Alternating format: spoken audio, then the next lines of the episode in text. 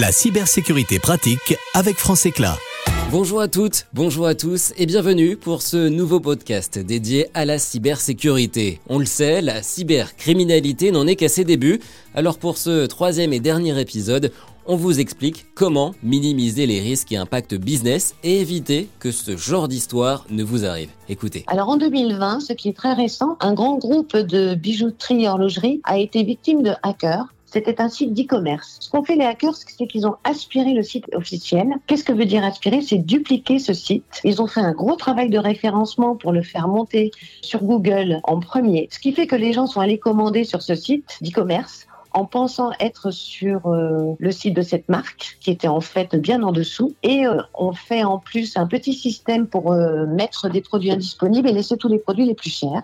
Ils ont ensuite installé un moyen de paiement à eux et ils ont aspiré toutes les commandes. Et malheureusement, cette histoire, elle n'arrive pas qu'aux autres. On vous explique donc tout de suite comment éviter ce genre de situation avec deux de nos spécialistes. La cybersécurité pratique avec France Éclat. Et ces deux spécialistes, ce sont Thomas Gesson, gouvernance des données, et Guy-Philippe Goldstein. Bonjour. Bonjour. Bonjour. Première question, quels impacts peuvent avoir des attaques informatiques sur le business de nos auditeurs ? Nos auditeurs qui travaillent dans des TPE ou des PME utilisent tous de plus en plus des systèmes informatiques. Sans informatique, on ne peut plus travailler. Ça, c'est une réalité. Je sais pas, faites un test, fermez les yeux. Et imaginez que vous arrivez un jour au travail et qu'il n'y a plus d'informatique. Plus de caisses enregistreuses connectées, plus de fichiers clients, plus de comptabilité, plus de commandes. La journée va être très très compliquée. Mais si la situation se prolonge, si cette informatique ne fonctionne plus pendant une longue période, c'est la survie de votre entreprise qui est en jeu. Et donc là, on risque d'avoir des vrais problèmes et on a beaucoup d'exemples qui nous montrent que ça arrive réellement. Les attaques informatiques qui peuvent viser nos auditeurs utilisent cette dépendance à l'informatique.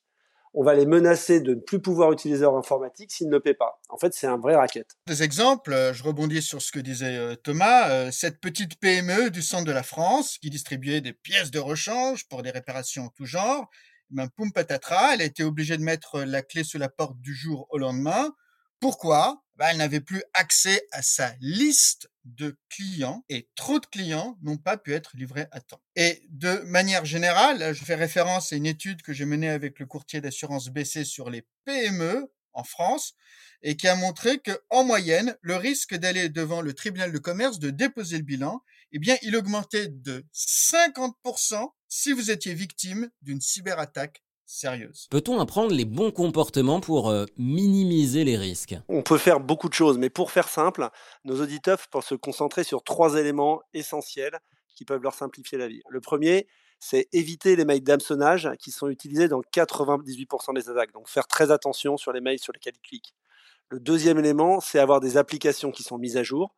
95% des attaques utilisent des failles qui ont plus de 6 mois. Donc si vous avez des mises à jour, ces failles-là n'existent plus.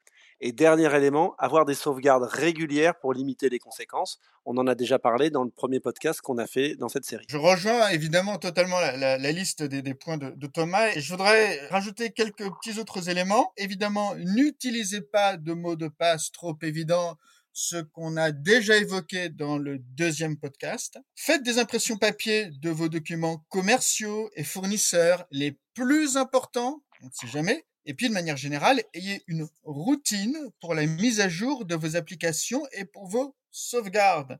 Tout ça, c'est comme l'hygiène dentaire ou bien conduire en voiture. Il y a un comportement à apprendre. Et quand le pli est pris, quand ce comportement-là est adopté, eh ben, en fait, ça devient très facile et on évite beaucoup, beaucoup de problèmes. Messieurs, si je me déplace ou que je dois travailler depuis mon domicile, est-ce que cela engendre de nouveaux risques ?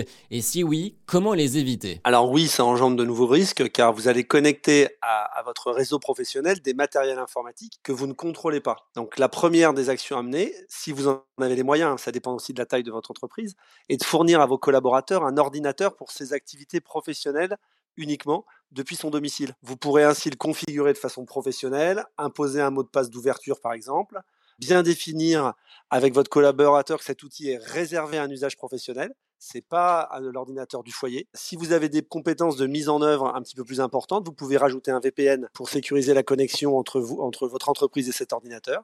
Mais c'est pas forcément la chose la plus simple à mettre en œuvre et c'est pas la plus impérative. Je rajouterai quelques petits points supplémentaires, en particulier sur la question du cloud, qui est extrêmement à la mode et extrêmement importante. Là aussi, alors, faut faire attention aux paramètres des dossiers qui sont partagés et en particulier, ne laissez pas disponibles à tous des informations qui ne doivent être vues et accessibles que par vous ou à vos collaborateurs et peut-être certains partenaires. Il faut faire très attention à cela aussi. On parle de plus en plus des assurances cyber. Qu'est-ce que cela peut couvrir et est-ce que c'est vraiment intéressant d'en prendre une ? Alors les assurances cyber, c'est quelque chose qui est assez récent et qui est assez intéressant. Mais malheureusement, aujourd'hui, les vraies offres cyber dans ce domaine-là, qui sont vraiment abouties, visent les grandes entreprises et les ETI. Il y a peu de contrats réellement efficaces pour les TPE et les PME, avec des questionnaires sur l'état de votre système informatique qui sont souvent longs et complexes à remplir. Donc, vous profitez plutôt de certains contrats d'assurance professionnelle que vous avez déjà et qui prennent en charge les pertes d'exploitation, quelle que soit leur origine, ou une assistance juridique, quel que soit le motif. Cela peut couvrir, même si ce n'est pas prévu à l'origine, certaines conséquences d'attaques informatiques et dans ce cas-là, peut vous aider et couvrir certains risques. Et surtout, n'oubliez jamais que cela ne remboursera pas tout l'impact commercial d'une perte ou d'un vol de données ou de l'interruption de vos activités par un rançongiciel, par exemple. La cyberassurance amortira un peu les chocs sur certains coûts, mais elle ne remplace pas ce qu'on a déjà évoqué, à savoir un vrai changement de comportement qui est fondamental. En cas de cyberattaque, comment dois-je réagir et quelles sont les toutes premières mesures à prendre ? Alors là aussi, il y a plein de cas qui sont différents, mais pour nos auditeurs, on va essayer d'être très concret. Le risque le plus important d'attaque qui existe pour eux, en fait, il est qu'un logiciel malveillant empêche l'accès à tout le système informatique jusqu'au paiement d'une rançon. Donc c'est ce qu'on a qualifié tout à l'heure de rançongiciel. Ce type d'attaque est en général contenu dans un mail d'hameçonnage sur lequel vous ou l'un de vos collaborateurs va cliquer. Donc ça, c'est le risque numéro 1. Les signaux qui peuvent laisser penser qu'une attaque de ce type est en cours, on peut en citer 4. Soudainement, vous contrôlez plus votre ordinateur, votre souris, votre écran, votre clavier. Il y a des choses qui se passent qui sont bizarres. Vous ne pouvez plus accéder à tout ou partie de vos fichiers, ça peut être un cas aussi, et vous voyez apparaître des outils logiciels inconnus sur votre ordinateur. Ça, c'est le signe qu'il y a un pirate qui a pris la main sur votre ordinateur. Et puis le dernier cas, qui est le plus grave, c'est quand vous recevez directement un message explicite qui annonce que vous avez attaqué, qui demande la rançon. C'est la certitude qu'il y a quelque chose qui se passe. Vous avez tous les signaux de Thomas, y compris le plus dur, le dernier. Qu'est-ce qu'on fait ? Quelles sont les quelques mesures d'urgence ? D'abord, débranchez-vous du réseau, mettez hors tension les matériels infectés, alertez votre responsable informatique, évidemment, si vous en avez un. Deuxièmement, on l'a déjà évoqué, coupez vos connexions Internet, mais conservez, ça c'est très important, tout ce qui peut constituer une preuve. Faites une analyse antivirale si vous avez un antivirus. Troisièmement, prenez contact, par exemple, avec cybermalveillance.gouv.fr. Vous le retrouverez sur Google si vous tapez cybermalveillance pour qualifier le problème et être orienté vers un professionnel. C'est un site de l'État qui vous aidera. Quatrièmement, prévenez vos partenaires, ce qu'on appelle l'écosystème, si nécessaire, et en particulier si une utilisation frauduleuse de votre adresse email. Et puis, cinquièmement, évidemment, portez plainte. Et vous pouvez le faire et vous devez le faire pour faire jouer votre assurance, que ce soit l'assurance responsabilité civile ou cyber si vous en avez une. Thomas Gesson, Guy-Philippe Goldstein, merci beaucoup pour ces précisions. Si on résume, une attaque informatique peut directement bloquer votre business et ou porter atteinte à votre image. Des formations existent pour améliorer son hygiène informatique. Et quand je travaille depuis l'extérieur de mon entreprise, j'installe un VPN. L'assurance cyber est utile pour couvrir mes frais en cas de sinistre. Et enfin, je dois communiquer auprès de mes clients et partenaires en cas d'attaque. La cybersécurité pratique avec France Éclat. C'est la fin de ce podcast France Éclat et de notre série dédiée à la cybersécurité. Nous espérons que vous vous sentez mieux informés et donc mieux protégés. À très bientôt.